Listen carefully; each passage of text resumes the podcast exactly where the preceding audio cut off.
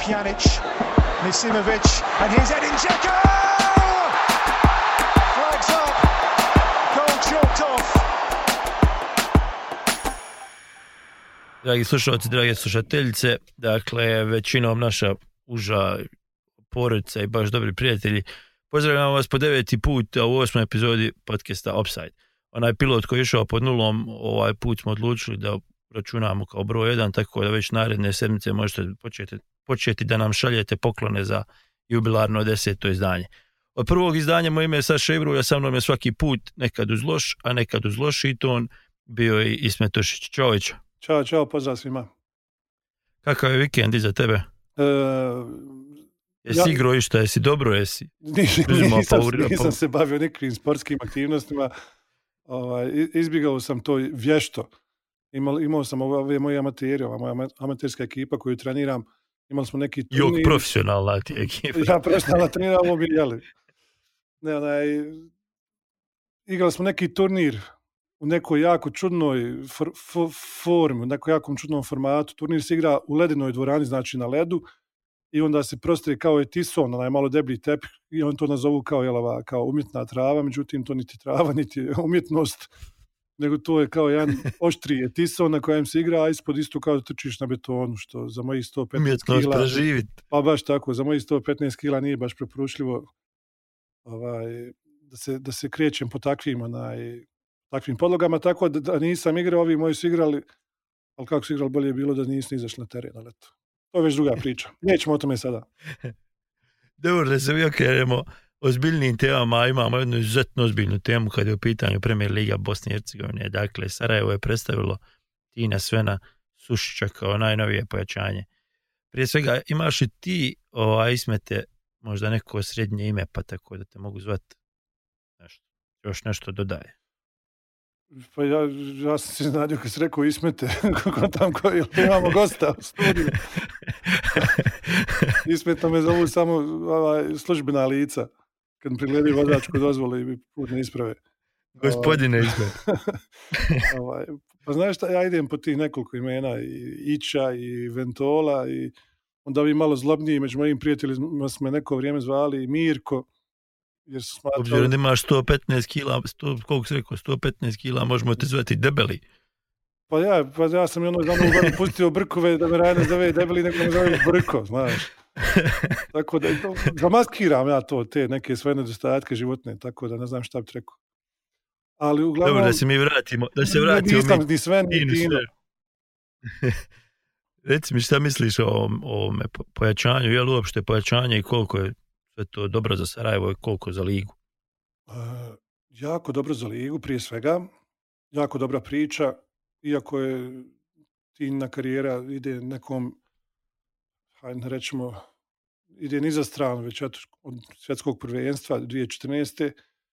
Međutim, ne treba zaboraviti da je dečko tek koliko, on je 94. godište, ja mislim, ili 93. 20, 27 godina. Pa da, 27 godina je njemu još, još uvijek. Znači, on ima još jednu, dvije, tri, četiri sezone u tijelu, u nogama, što se kaže, i s obzirom da je ovih nekoliko sezona malo i pauzirao, to može čak i valjati da, da nam produži karijeru za par godina. Tako da što se njega tiče i što se lige tiče, ja mislim da je to dobar potez. Jer opet se vraćamo na to, bolje igrati u Sarajevu, biti standardan, nego što ja znam, biti na tribinama negdje po nekim Holandijama, Izraelima i gdje je već bio, gdje se vuco. E, što se Sarajeva tiče, sve zavisi od financijske težine tog njegovog ugovora i te plate i toga. Ja ne znam šta, šta su dogovorili, međutim ove cifre koje spominju, to su neke cifre koje su, Bože sačuvaj. I bojim se, ako, ako su istinite te cifre, ti, ti, ti, ti novci koji se spominju, ne, ne znam, mi se neko rekao 40.000 maraka mjesečno. To je mene stvarno totalno. Znači, on ako ne bude dao 8 golova po utakmici, on se Sarajevo neće isplatiti. Neće, da. Mislim, te cifre su ono nevjerovatne. Ja vjerujem, mislim, 99% sam ubiđen da, da su netačne, jer ne vidim ne vidim taj kvalitet da, da on bude toliko bolje plaćen od svih ostali igrača u toj ligi koji igraju. Zato kažem, jako je teško cijeniti za Sarajevo koliko je dobro, koliko nije sve zavisi, kažem, koliko su, koliko su uložili u njega.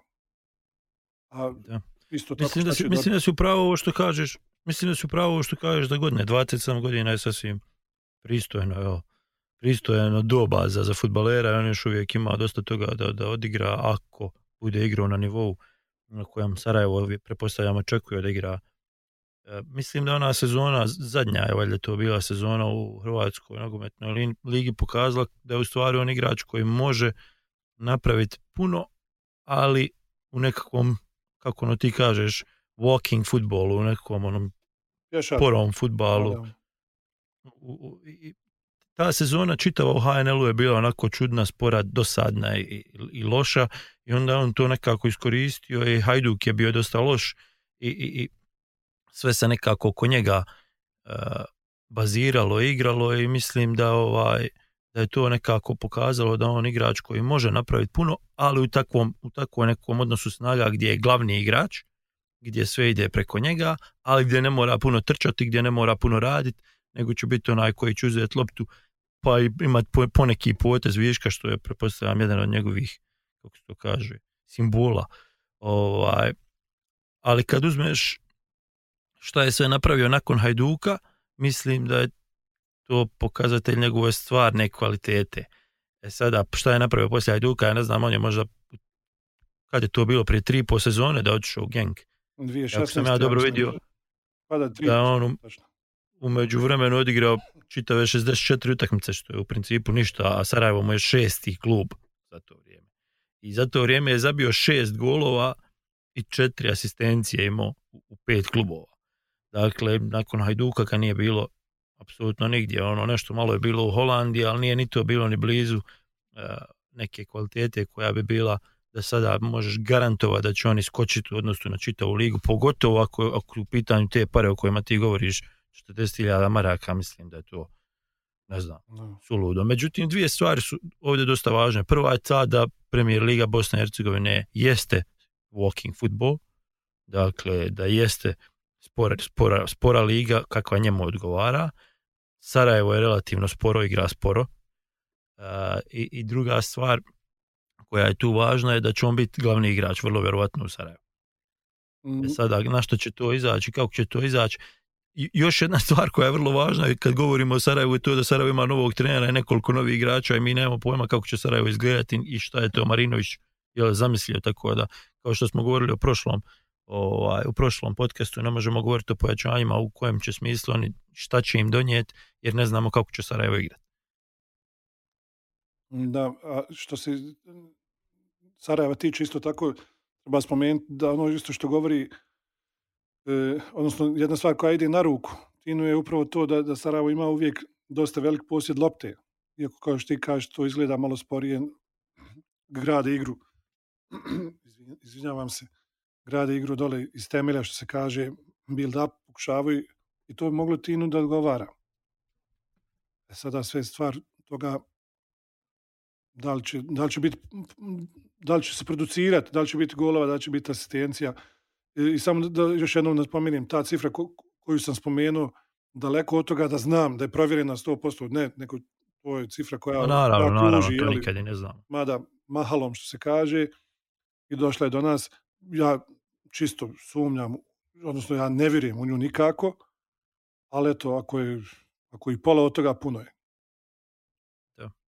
Reci mi, ovo je bila jedna teza koja je onako se provukla kroz medije ovih zadnjih dana, da je to najveći transfer u istoriji Premier Lige. Kako, kako to zvuči?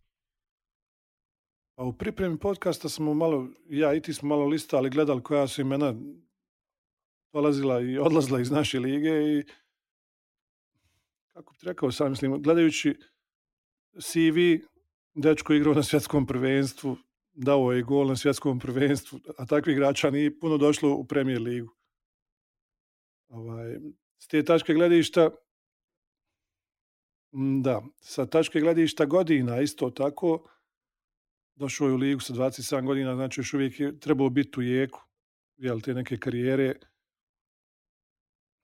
ne znam, onaj e, Huseinović je isto bio tu, ne znam, Leon Benko on je došao sa 31-32 godine, ja mislim došao u Sarajevo, Mato Jajlo je dobro, on je bio samo na posudbi, jednu polusezonu čini mi se u Sarajevu.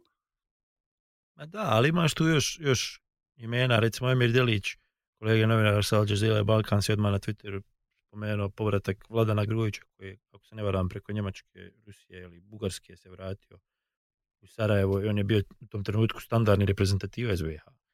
Onda imaš Misada Bešliju koji je ono, isto tako bio reprezentativac i vratio se u želju. Onda imaš Nermina Šabića koji je iz Dinama kao reprezentativac se vratio u želju. Ne znam, ima tu puno imena, Senad Brkić se vratio iz Turske.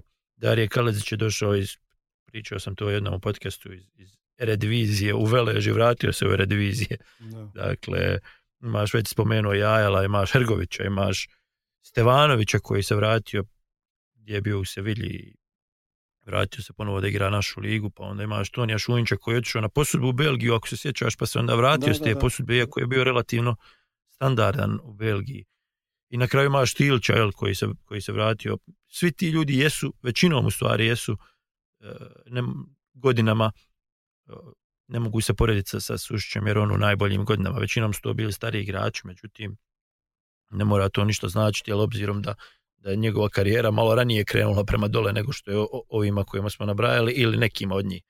Jel sad ne, ne, ne budemo isključivi. Tako da jeste prednost što je relativno mlad, ali mislim da da je teško govoriti kao o najvećem transferu u istoriji, osim ako ne govorimo o tim parama, onda je to sasvim druga stvar i govorimo o nečem drugom, ali, ali hoću reći u tom nekom kontekstu imena i, i povratka i karijere i šta će donijeti ligi, mislim da, da nije, nije ništa više. Mislim u stvari da će najveća usporedba biti sa, sa nekako mi je to neminovno sa, sa Štilćem. Da, to sigurno. E Sada, razlika između te dvojice je po meni ogromna.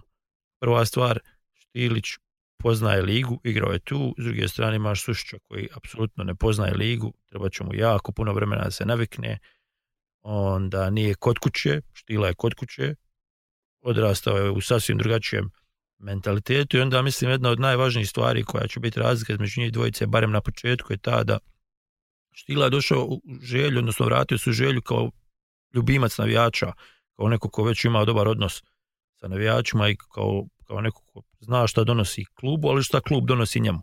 S druge strane imaš Tina Svena koji je ovdje predstavljan kao maltene super zvijezda, koji dolazi uz ono kako ga je klub predstavio uz legacy prezmena Sušić, a već imaš dobar dio javnosti koji na njega gleda kao na neko razmaženo derište koje, koje je, znaš, ono, gurano u reprezentaciju i nekakva je ta personifikacija, znaš, tatinog ili u ovom slučaju Ameđinog sina u našem društvu.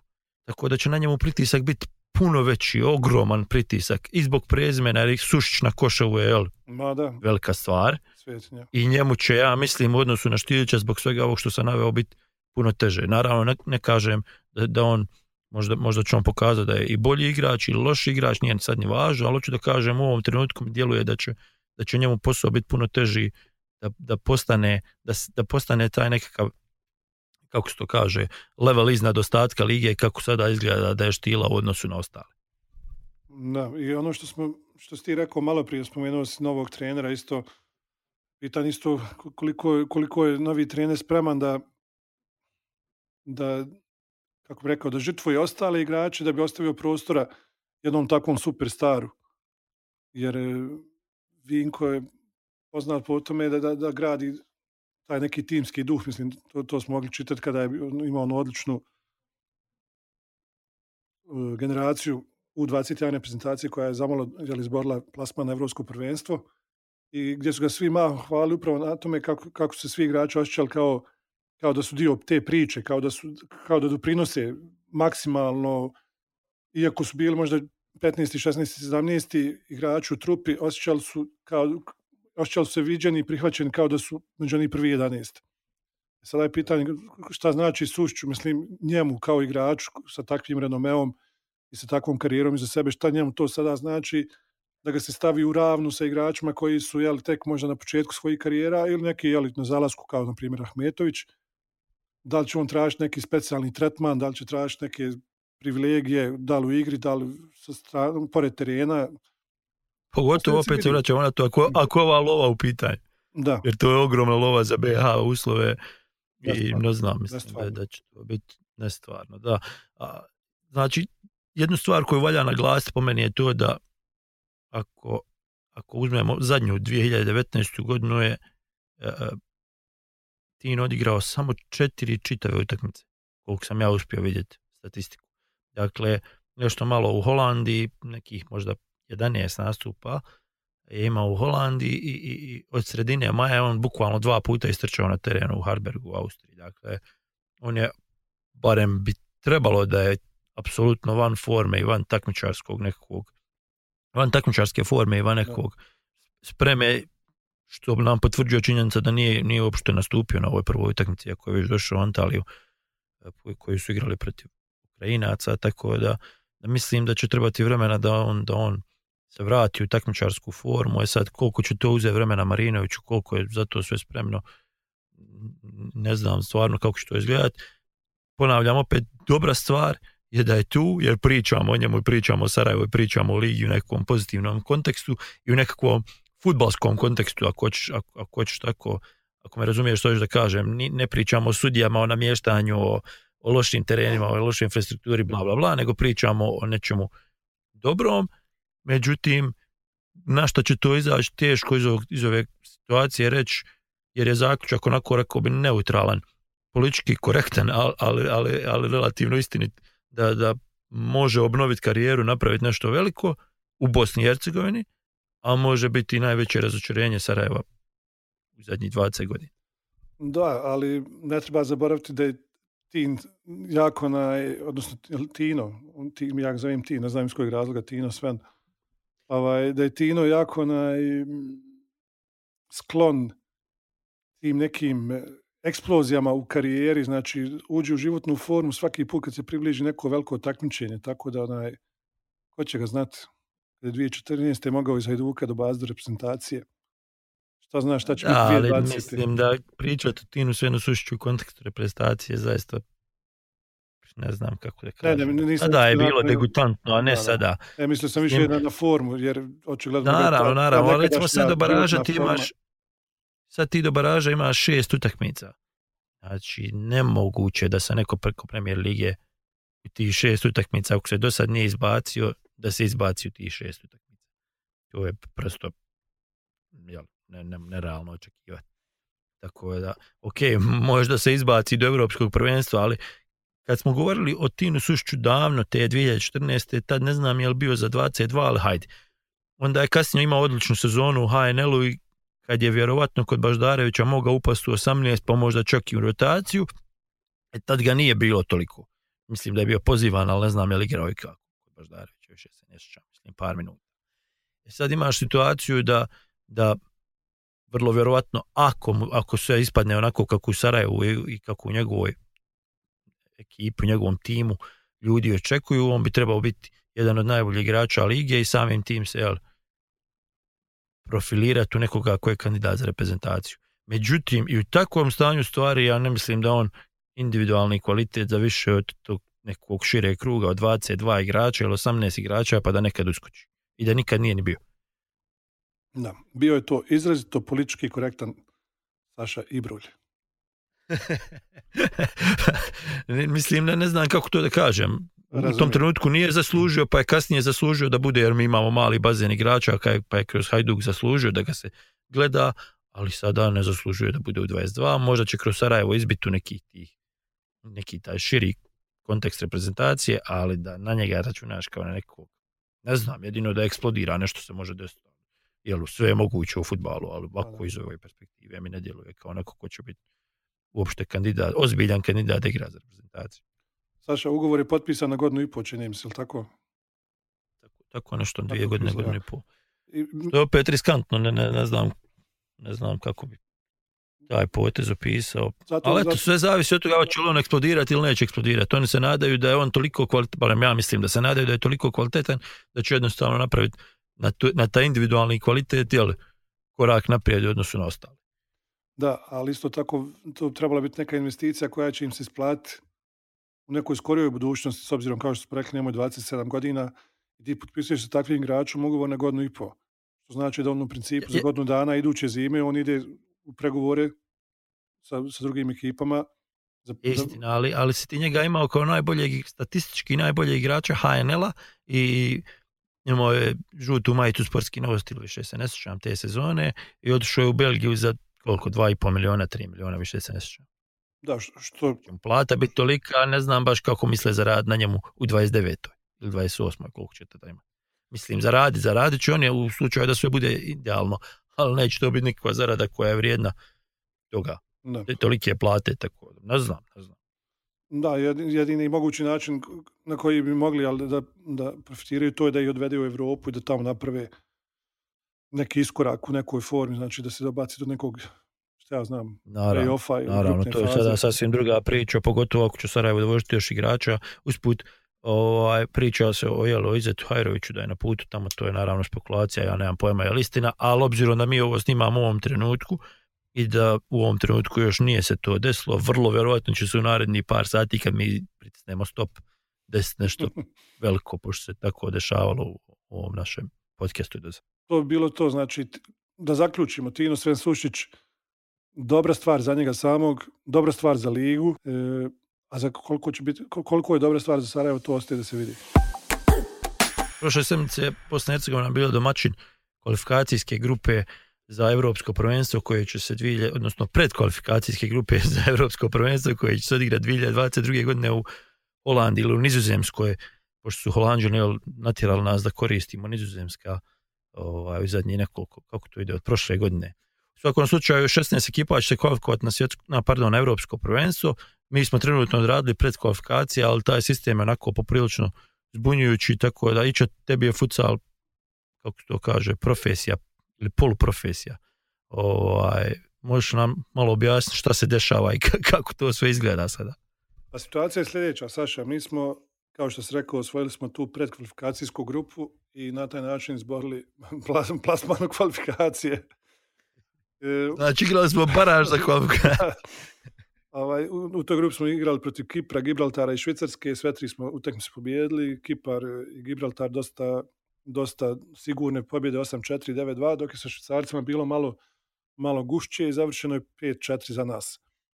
E, Sljedeća stvar koja se dešava je to da, smo mi zajedno sa ovim ostalim jel, pobjednicima tih grupa i sa sedam drugoplasiranih ekipa izborili mjesto u, to, jel, u kvalifikacijama zajedno sa još 16 reprezentacija koje su igrale svjetsko prvenstvo u futsalu i koje su jeli, m, rangirane puno više od nas, kao na primjer Rusija, Hrvatska, jeli, Portugal i tako te zemlje, znači Španija i šta ja znam. Da, da. E, kvalifikacije će se igrati 2021. A ono što je jako zanimljivo je to da po prvi put u istoriji futsala će se igrati na, e, igrat će se po dvije utakmice, znači igrat će se po dva puta sa svakim protivnikom, jedna kući, jedna na strani.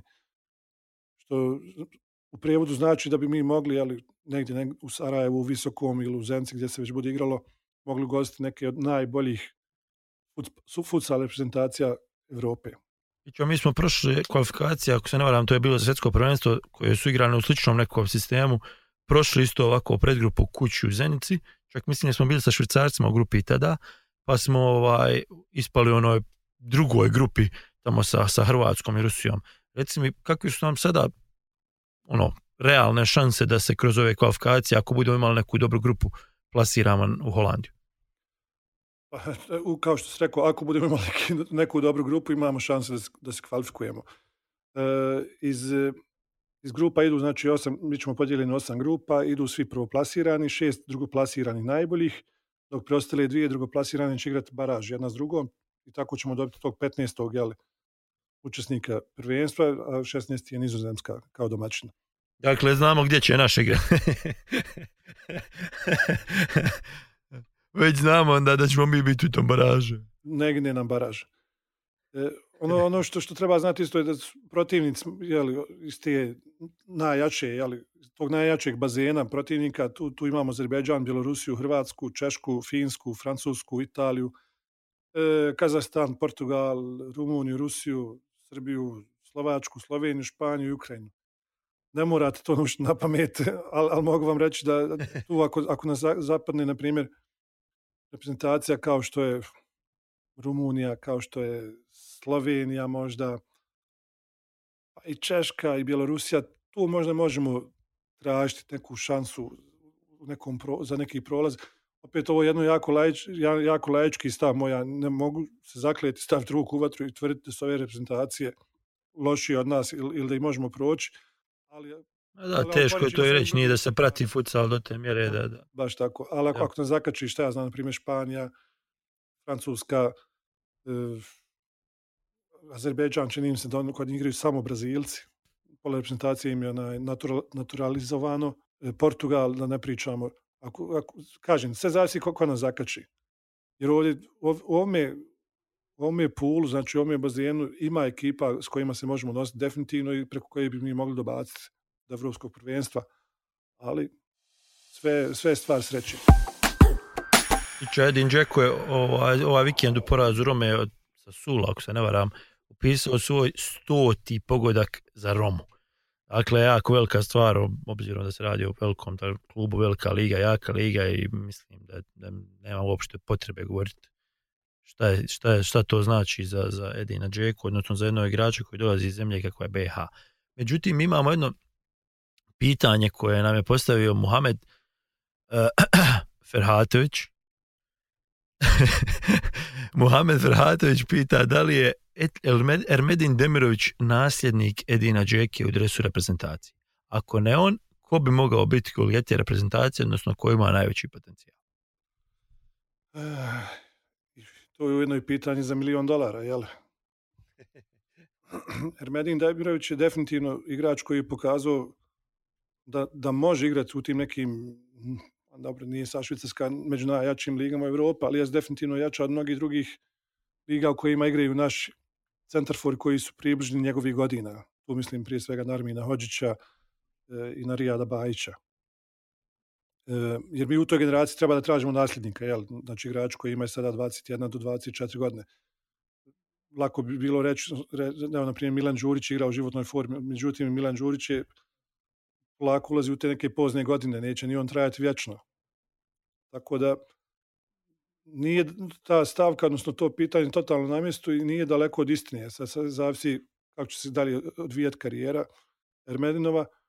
Ono što mi istinski raduje u njegovom slučaju je to što je izabrao da ne sjedi na klupi, da se ne zadovolji, ne zadovolji sjedenjem na klupi ili tribinama u Francuskoj ili Španiji, nego tražio je klub u kojem će igrati i to je našao u Švicarskoj. Pričali smo u ranijim epizodama o tome koliko je, koliko je bitno to povjerenje trenera za igrače, pogotovo na takvoj jednoj poziciji kao što je centarforska. Ja, ja iskreno mislim da je prerano uopšte govoriti o Demiroviću kao nasljedniku, jer mm, ovo što ti kažeš da je igrao u relativno velikoj ligi, ja mislim da u principu mi njega još nismo vidjeli na velikoj sceni kako, to, kako će to izgledati. Imao je, ne treba zaboraviti da i on imao lošiji period, a iako je za mladog igrača to sasvim normalno, ali, ali ja se iskreno nadam da mu ova Švicarska i šta tamo on radi dala samo pouzdanje i, i da ovaj i nekakav vjetar u leđa koji definitivno treba u mladom napadaču. Čisto da napomenem, on je u 13 utakmica Super Lige je zabio 9 golova, ima 4 asistencije, dakle to je onako dosta, dosta dobar dosta dobar stac Pristojno. i ovaj pristojno, da. Mislim on je definitivno zanimljiv napadač koji je profilom možda i sličan Edinu u, jednu ruku, jeste niži i, i, i jeste ovaj malo teži koristiti kao link up, što je Edin jedan od boljih za mene barem na svijetu, ali, ali možda je malo brži i korisniji u kontri u, u toj nekakvoj igri kad se braniš, mada sve to ostaje još da se vidimo. Najveći problem u svemu tome je za mene činjenica da će, odnosno najveći problem za Bosnu i Hercegovinu i naš futbal i našu reprezentaciju, bit će to pitanje nasljeđivanja Džeke, jer Edin je koliko do sad zabio 58 golova za reprezentaciju, ako se ne varam Mm, da. to kakav je on trag ostavio i kakav on status ima u reprezentaciji m, jako je teško napraviti. A svaki naredni napadač, pogotovo u ovoj generaciji koja dolazi, bit će jel, upoređivan sa Edinom. I imat će taj jedan ogroman pritisak na leđima da nama treba novi Edin Džeko. Ja mislim da, da obzirom na kvalitet koji mi imamo, da se mi trebamo profilirati u malo drugačiju reprezentaciju koja neće toliko ovisiti o jednom individual- individualcu, jer prosto ne može ovisiti o jednom individualcu, jer nema tog individualca kakav je, Edi, odnosno vjerovatno neće imati takvog individualca kakav je Edin Džeko. Tako da bi ja bio najsretniji kad bismo imali neku širinu u napadu i razumiješ, kad bi ti golovi dolazili od više igrača i, i kad bismo imali, kad bismo bili ono što je, ne znam, Finska bila u, u našoj grupi u kvalifikacijama i kad bismo pravili tim na, na, na, na timu, na, na, na organizaciji, na strukturi, na sistemu, pa tek onda na tom individualnom kvalitetu, jer jako, jako, ako ne i nemoguće će biti nadoknaditi Edina u vrhu napada. Da. Ali isto tako mi se čini da sve to što ti prizivaš, Saša, da, da u, u tu priču je puno lakše uklopiti jednog centarfora kao što je Demirović, nego što Naravno, je to, naravno, to je, hoću da kažem. Hoću, hoću da kažem da ne trebamo uopšte očekivati da, je, da Demirović bude nekakav nasljednik Edina Džeke, jer da bi bio nasljednik Edina Džeke ti moraš utrpati 250 golova. A to je jako teško očekivati od napadača. Hoću da kažem, bolje je da, da su nam očekivanja manja, da neće biti sutra Edina Džeke, ali da ćemo napraviti ekipu u kojoj će i napadači poput Demirovića dolaziti do izražaja. Be- bez da znam 100% šta je Mohamed mislio sa ovim pitanjima, ali isto tako ga mogu protumačiti kao da je mislio ko će biti sljedeći centarfor, a ne nasljednik Džeke. Da, naravno, naravno, to, to u Da, principu i hoću da kažem. Da, da. Možda će stvar malo izgledati drugačije, ali Demirović u ovom slučaju, u ovom trenutku izgleda kao nekakva najizglednija opcija u napadu kad, se, kad, kad Edin ne bude više broj jedan napadač. Jer, jer mi Džeku, nekog prizivati Džeku 2.0, što se kaže, nek, nekog boljeg ili nekog updateovanog Džeku, teško da ćemo imati u skorije vrijeme, ali Ko zna, naravno, može eksplodirati, neko može eksplodirati, Demirović može. može eksplodirati, neko peti, deseti za koga ne znamo da će eksplodirati, ali, ali hoću da kažem da u ovom trenutku je puno bolje da razmišljamo o razvoju sistema, strukture i kako bismo mogli uklopiti svih 11 da daju svoj maksimum, što trenutno nemamo, Da. po meni. o tome ćemo da, da, da vodimo računa nakon Europskog prvenstva, nakon što... A, mislim da se mi se trebamo samo koncentrisati Da, na, samo ovo, na ovaj baraž. daj, da osvojimo, da prođemo i... Dobro, kad govorimo o tome, recimo, ajde, ajde da prođemo onako malo što se dešavalo s našim igračima u, u, u, u, ovaj, u stranim ligama vi- ovog vikenda, dakle, da kažemo da Demirović nije igrao jer je bio suspendovan radi žuti kartona, ako se ne varam. Pjanićeva povreda je prošlost, on je bio u ekipi. Krunić je zato out, jer je dobio neki udarac, koliko sam ja čuo u prošlom kolu, tako da nije bio uopšte u konkurenciji. Nije bilo ni Bešića, Vrančić je igrao par minuta. E, za Šehića piše da je zabio autogol, međutim ja sam malo to pogledao i to više nije autogol, više lopta je pogodila u stativu, po njega u leđa, jedan super udarac sa 30 metara stativa, njega u leđa je ušla u gol, tako da malo je nezgodno reći da je Šeha zabio autogol. I imamo ovaj situaciju u kojoj je Zukanović debitirao za Spal u Italiji, dakle to je njegov, ako se ne varam, šesti klub u seriji A. Da. Što je meni jako, jako fascinantno, jer Italija i italijanski futbal, to su doktori za odbranu, za odbrambeni futbal, znači kako, za, za taktičke postavke bez lopte. I onda me onaj, ne rimuje im se ono, ona kritika koja je upućena njemu, koja u stvari upućina, upućivana mu je sa, kroz ove zadnje kvalifikacije i u neku ruku on je ponio, te- ponio je na svojim leđima teret svog tog neuspjeha Roberta Prostinečkog i njegove selekcije. Kako je moguće da jedan takav igrač, razumiješ, bude toliko cijenjen u Italiji? Ne znam. Ja mislim da je to je- je jedan od razloga za to onaj naš naš e, slab osjećaj za realnost, znaš, uvijek imamo krivca na kojeg udaramo kako stignemo, skačemo mu po glavi svi zajedno, znaš, ono, udaraj ga dok je na zemlji, a, ne, ne, ne tražimo neku realnu sliku i neku sredinu. Po meni on nije odigrao uopšte loše kvalifikacije, imao jednu katastrofalnu utakmicu, ako se ne varam, to je bila ona u Finskoj, to je bila katastrofa, ali to je sasvim normalno da dolaze loše i dobre utakmice, pogotovo kad igraš, kad imaš igrače kakve mi imamo. Mi ni- nismo nekakva vrhunska reprezentacija, to se dešava svugdje na svijetu i svakoj reprezentaciji na svijetu, a pogotovo reprezentaciji koja je ono prosjek, mediokritet. Tako da, da ne znam, čovjek ima 32 godine, ovo mu je šesti klub u Italiji, prošao je jako puno toga, imao je mnogo, mnogo uspona, mnogo, mnogo padova, ali hoću reći, samim tim je stvorio neko iskustvo kako ti treba za, ujedn, za utakmice baraža kakve ti sad dolaze. I to je ono što je Bajević govorio, nekad je iskustvo važnije od onoga koliko igraš, koliko si na terenu, jer si prošao ne, ne samo iskustvo na terenu, ne samo iskustvo ti 90 minuta igranja, nego si prošao da si otišao u neku Arabiju pa da tamo nisi igrao, pa si se vratio, pa te opet traže italijani, pa se digo, pa se vraćaš. Razumiješ što ću da kažem? Znači iskustvo padanja i ustajanja će ti biti jako važno u, ovome baražu, a tako iskustvo ima Zukanović. Ne kažem da on mora biti prvi izbor, ali ako, ako uzmeš, ako staviš to na vagu, ne vidim kako je veći rizik igrat njega nego, nego Kovačevića ili, ili Mihojevića ili čak vratiti Vranješa da ti igra stoper. Ja ne vidim da je to veći, da je to veći rizik da imaš Zukanovića koji je prošao sve što je prošao. Istina, može mu se desiti Finska, ali može mu se, da desiti, može mu se desiti da igra onako kako igrao, ne znam, u Mada protiv Irske, na nacija, pa gdje nismo, da, da gdje je odigrao odličnu utakmicu. Dakle, bez obzira što su ovi perspektivniji, mi moramo razmišljati o, o situaciji da će ove dvije utakmice biti posebne, da one, da su one ono pre odlučuje i sitnica, a to je čovjek koji je prošao svašta nešto s reprezentacijom, prošao svašta nešto u baražu i koji igra na nekom nivou koji je za mnoge naše igrače nedostižan, bez obzira što sada ljudi pričaju, a imao sreće, imao ovo, imao ono, ipak je to igrač koji igra u šest klubova u Italiji, u seriji A na kojeg moraš ozbiljno računati. On- Ono, ono što meni fali u životu, Saša, je jedan dobar dokumentarac životnoj priči Ervina Zukanovića. Jer ta životna priča njegova i ta njegova karijera, kako je tekla i kojim, kojim je, koje je sve smirove uzimala i kuda je sve išla, to treba da bude zvijezda vodilja za sve one dječake i djevojčice koji se bave sportom, bilo koje vrste, ali eto, et- rećemo futbalom konkretno, u Bosni i Hercegovini, koji, koji, koji se sreću, susreću se sa nepravdama svih mogućih vrsta na svakodnevnoj bazi. To je čovjek koji je sa 17-18 godina proglašen kao neperspektivan, koji je odšao Moje, moje prvo Austriju. sjećanje na njega, izvini što te prekidam, moje prvo sjećanje na njega je da je tu negdje na nekakvoj probi u Veležu da ga spominju, ali 2007, znaš, ono, da. prolaznik, ono, daj, ko je ovoga doveo. I onda hoću... To je bilo još prije želje, ako se ne vara. A ne, on je u želji. Znaš, samo imam neki, neki kroz maglu da je tu bio Zuka u Veležu.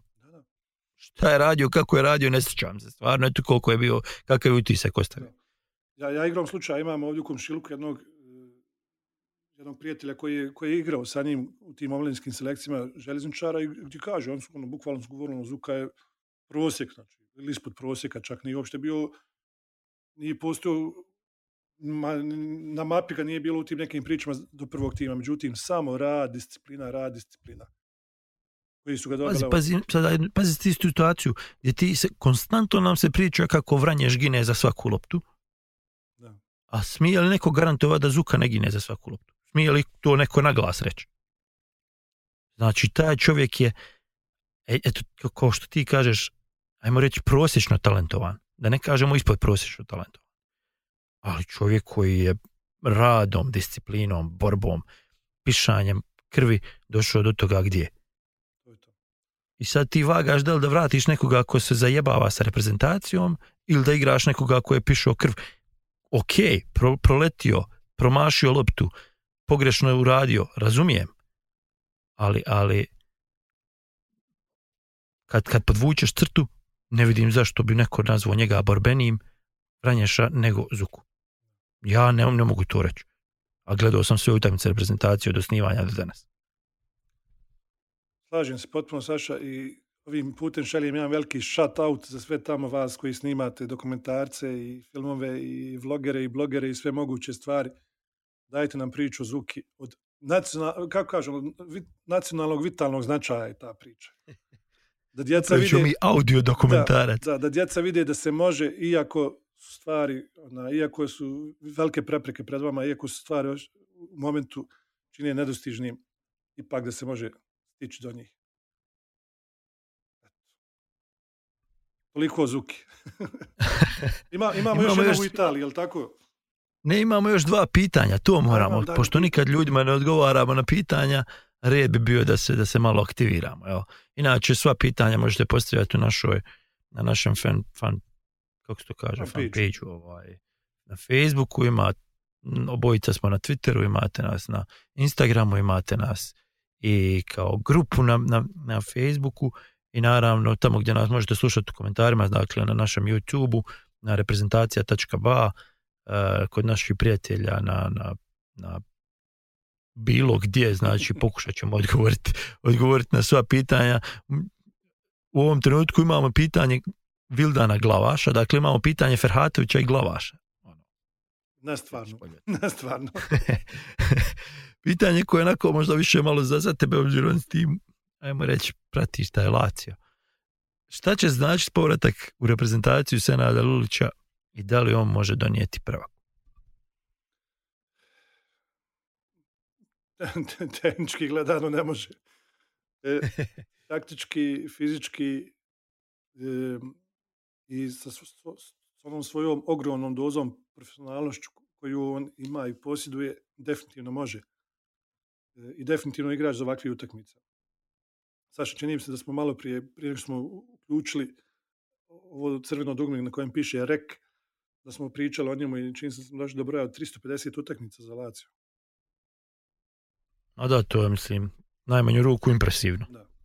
Kapiten ekipe koja ove sezone igra nezapamćenu sezonu, znači tako i Lulić sam, znači igra u odličnoj formi i definitivno da može donijeti prevagu, prije svega može donijeti jedan profesionalniji pristup stvarima, može, može dovesti u sve te neke e, igra, mislim ne samo on, tu, tu ne može on sam tu, tu to mora, to je stvari kapitena i selektora, međutim on će se sjajno uklopiti upravo u taj koncept sa godinama i ozbiljnošću selektora Bajevića i stručnog štaba i definitivno će shvatiti ozbiljno ove dvije utakmice i njihov značaj. Tako da prevaga da, ali sad ako je vrste dali ne samo na terenu, nego i oko, oko terena, izvan terena, što se kaže, ne gubimo apsolutno ništa njegovim povratkom. Ma da, mislim da je to bespredmetno uopšte priča kad dobijaš igrača koji ima koliko 34 godine, ja mislim. To je opet, vraćamo na istu priču. Ogromno iskustvo.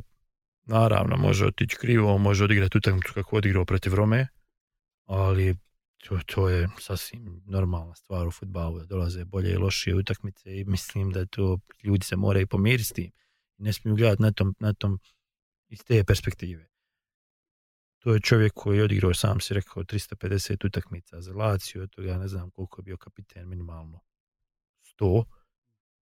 Čovjek koji je ono legenda postao tog kluba, to je jedan od najvećih klubova u Italiji, jedan od najvećih klubova u Europi, ako tako. Nastavi, nastavi, nastavi, hvala, molim te. Ja, mislim, ne, ne, ne. Uživam, kao navijač Lazio. Znaš šta, ne, ne, ne, ne, mogu, ne možeš Lazio staviti u kontekst Milana ili u kontekst Juventusa po, po tome što su napravili, ali, ali to je jedan od najstarijih klubova u Italiji, jedan od ono, legendarnih klubova iz, tog ne, iz te neke perspektive.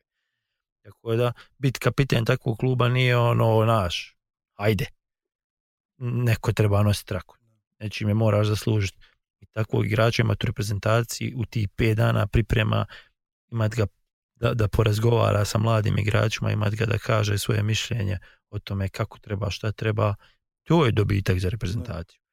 To da on može odigrati bolje ili lošije, bože moj, može se uklopiti u taj, mi nemamo pojma kako će izgledati struktura ekipe, kako će izgledati sistem, znači ne možemo o tome uopšte govoriti, ali da li vratiti Senada Lulića u reprezentaciju, da. Može li biti prevaga? Može, ne mora, ali može. Imamo, imamo u stvari još jedno pitanje da, prije, koje nema veze sa... sa prije nešto prijeđemo na to pitanje, sad samo da kažem što ovu stvar, pošto često pričamo o igračima koji su u Italiji, zaboravljamo malo ove u Engleskoj, nisam prilistamo što se kaže. E, Sead Kolešinac ni ovu utakmicu nije bio u, u izboru za 18 igrača u Arsenalu. Vjerovatno obnovio onu povredu što je imao prije ono, oko nove godine. Što još jedan u stvari razlog više zašto trebamo vjer, ona, zašto, zašto je trebalo vratiti Lulića u sastav. U A da, sad tu imaš opcija, mislim, zašto se može desiti sa, sa, sa, i sa jednim i sa drugim, normalno, ali sad tu imaš neke opcije koje, ono, koje možeš i taktički i u sistemu vrtiti, tako da sasvim sigurno da je to dobitak za reprezentaciju iz svake, svake moguće perspektive. Dobro.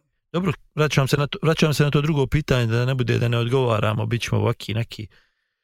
Dakle, što se igrača tiče, absolvirali smo i, da, i, i, i ovaj vikend je bio lila, ali zato se vrtimo na nogometni savez. Dakle, jedna vijest koja je onako prošla ispod radara većinom, jer u nas te vijesti o savezu prolaze ispod radara je ta da, da je Vice Zeljković preuzeo uh, predsjednikovanje Futbalskim savezom Republike Srpske do izbora dakle kao neki privremeni predsjednik. U međuvremenu je nekoliko kantonalnih saveza u federaciji poslalo, kako to kaže, prijedlog da Elmedin Begić bude počasni predsjednik saveza. Sasvim slučajno su oni imali gotovo isti tekst svi ti pet saveza, ali to bez komentara. Valjda to je to jedinstvo o kojem konstantno pričaju, valjda razmišljaju toliko isto da, da isti prijedlog imaju na pet različitih izvršnih odbora, ali dobro. Dakle, pitanje koje nam je postavio također Vildan Glavaš je izbor budućeg predsjednika, jer ono što znamo je da prema statutu uh, naredni predsjednik Futbolskog saveza ili Nogometnog saveza Bosne i Hercegovine mora dolaziti Futbolskog saveza Republike Srpske, dakle to više ne može biti Almedin Begić, što znači da će ga vrlo vjerojatno zamijeniti Vico Zeljković. Pitanje je da li je to uh, čovjek s vizijom ili ubačen element. Danas imamo samo ova pitanja od milijuna eura ili dolara. Ovaj, vidi, čovjek sa vizijom je definitivno, jer da nema vizije ne bi došao do, do toga nivoa na kojem jeste. Sa, samo pitanje da li se njegova vizija poklapa s našom. Kad kažem s našom, mislim na sve nas koji volimo Bosnu i Hercegovinu, koji želimo sve najbolje kako zemlji, tako i njenoj reprezentaciji. Ne znam, ne znam, pre, premalo znam gospodinu Zeljkoviću i u kompletnoj toj situaciji u Futbolskom savezu manjeg entiteta, tako da, da ne bih baš previše elaborirao o tome. Nego... A šta je, tu, tu stvarno ima, ima jako puno toga da se kaže, kao čitavom sistemu u kojem funkcioniše Futbolski savez Bosne i Hercegovine. Međutim, prerano je da govorimo o Zeljkoviću kao o, o nekome s vizijom ili bez vizije ili šta će biti ili kakav će raditi. Politička situacija u zemlji je takva da je neminovnost, sramota je, ali i neminovnost da predsjednik postaješ, predsjednik saveza postaješ samo zato jer se zoveš tako i tako. Ali, ja, tako nam je društvo, futbal je, znamo to, gledalo društva, tako da, ovako na prvu, znači, ja sam siguran da ćemo mi o ovome pričati jako puno, pogotovo tamo. Da, u buduće. Krajem, krajem ove godine, kad budu izbori, jer u decembru su, ako, ako se ne varam, izbori za predsjednika izvršnog odbora Futbolskog saveza Bosne i Hercegovine, ali ovako na prvu meni djeluje da, da, da on da opet nije sve crno i bijelo i da on nije nikakav ubačen element i da on ima dobru viziju, ali kao što ti kažeš, nisam baš siguran da se ta vizija poklapa sa, sa naš dobrobiti, generalno dobrobiti futbala i nekako mi djeluje da je, kažem, to je prvi utisak, nisam ni razgovarao s čovjekom, niti znam čovjeka, niti znam čemu razmišlja, a prema onome što vidim i čitam i, i, ono, prema onom što radi s borcem i što je uradio u Futbolskom savjezu Republike Srpske, kad je u pitanju taj nekakav pod navodnicima puč i skidanje Mileta Kovačevića, meni djeluje da će on prije svega raditi za sebe, za svoje interese, interese sebi najbližih saradnika, kogoda će mu biti pod navodnicima, opet kažem, sramota me reći, ali s druge strane, da će raditi za interese kluba i klubova koji su mu najbliži, a tek onda da će razmišljati o interesima ostalih. Dakle, to je nešto slično kao što radi dosadašnji predsjednik, odnosno kao što je radilo to tročlano predsjedništvo, odnosno kao što rade svi članovi izvršnog odbora. Tako da ovako na prvu, ja bih rekao da nećemo doživjeti neku ogromnu promjenu, samo što će se malo promijeniti raspored kome šta ide i ko, ko, ko šta traži, znaš ko šta dobiva. Tako da to je neki, neki moj utisak prvi ovako. Kako će to izgledati, tek ćemo vidjeti kroz ovu godinu šta će se raditi, šta će se dešavati, možda najviše na ljeto i onda u pripremama za tu za taj decembar kad će doći izbori za, za predsjednika Futbolskog saveza BiH. Tako da drugim riječima, stand by. to be continued. Biće još priča. Upravo tako. Da. Upravo tako, međutim, umeđu vremenu dolazi nam uskoro Premier Liga, znači 22. počinje, ako se ne varam, Premier Liga. E, dolaze nam onda pripreme za, za baraž, tako da će biti jako veselo. Vi slušajte podcast Upside, definitivno najbolji podcast o, Premier Ligu BH. Najjači. Premier Ligi BH je najbolji, ovaj, najbolji podcast o reprezentaciji Bosne i To što je jedini, ja, Nismo mi krivi. Mi ne nismo mi krivi. Mi ne možemo dva napraviti. Mi smo najbolji trenutno. Ne možemo biti prvi i drugi, možemo biti samo prvi. mi smo daleko najbolji trenutno. Dakle, očekujte neku vijest o Izetu Hajroviću narednih jel, 24 sata dok mi ovo sve spakujemo, dok Gora nam to malo ovaj, izreže i spakuje, očekujte da će ove vijesti biti prestare da više ovo sve što smo mi pričali neće imati apsolutno nekakve koristi. Saša, ja, ja završim samo sa malo pozitive upravo u Premier Ligi Bosne i Hercegovine, a na tome podsjetio, mi jako puno pričamo o tome svemu i pokušavamo biti pozitivni, to sve, međutim, mi to malo rasparčavamo, pa ljudi ono ne mogu da, da, da ono, oni to slušaju pola snage, tako reći. Ali Nedim Ajanić, jedan od naših vjernih slušalca i naš zajednički prijatelj, barem virtualno, napisao jedan jako fin komentar, odnosno jako to dobro sažetak je napravio vezano za Premier ligu, je napisao kako je, između ostalog piše, kaže da možemo reći da imamo tri kapitalca u Premier ligi Bosne i Hercegovine. To su Semir Ilić, Stojan Vranjiš i jel sad Tino Sven Sušić. Kad tome dodaš da je Premier liga ubjedljivo najneizvjesnija liga u regionu, te vidljivi iskorak infrastrukture da u, u Zagreb reflektoru u Bijeljni, Mostaru, u Doboju kod Kaknja, te nova tribina u Mostaru i krov na Grbavicu, onda se može samo konstatovati da je ova sezona sa najvećim iskorakom u istoriji. Da, apsolutno se slažem. To je, moram priznati da sam oduševljen da nakon dugo vremena čovjek ono, jedva čeka da, da dođe taj februar, da konačno krene sve to. Mislim da moram, moramo biti pozitivni. Ok, liga nije nikakva super mega giga kvalitetna, ljudi, znaš, to je onaj naš nekakav mentalitet da nam je sve što je vani bolje, iako ne primjećujemo da i tamo vani ima problema, da ima rupa na cesti, da ima korupcije, da ima kriminala, da savezi rade ovako onako. Dakle, ok, treba se boriti protiv svega toga i treba konstantno pričati o svemu tome, ali treba reći da, da postoje pozitivne stvari, a Premier Liga je onako za mene pozitivna stvar. Zato pratite Upside, pratite Premier Ligu. Slušajte, slušajte, slušajte, nas, slušajte nas, slušajte roditelje. Slušajte, I slušajte nas, dakle imate nas na YouTube-u, imate nas na iTunesu, imate nas na Google Podcastu, imate nas na Acastu, nadamo se od ove epizode, imate nas na Pomažića. Nemate, gdje nas nema. Ima nas na reprezentacija.ba, znaš, kod naših prijatelja s reprezentacija.ba i, i svuda, ako možete, dijelite, šerujte, lajkajte, komentarišite, postavljajte pitanja, mi ćemo se truditi da vam odgovorimo i da, da ovo bude onako zajedničko druženje. Pozdrav svima iz za malo ne rekao suncem okupanog Borusa, ali iz Borusa u kojem uglavnom ne pada ništa. Što je opet jedan veliki napredak s obzirom da je kiša padala od, od oktobra mjeseca. Hvala vam na slušanju. Ćao, čao. Hvala svima i pozdrav. Ćao, čao. Misimovic, and here's Edin Dzeko! Flags up, goal chalked off.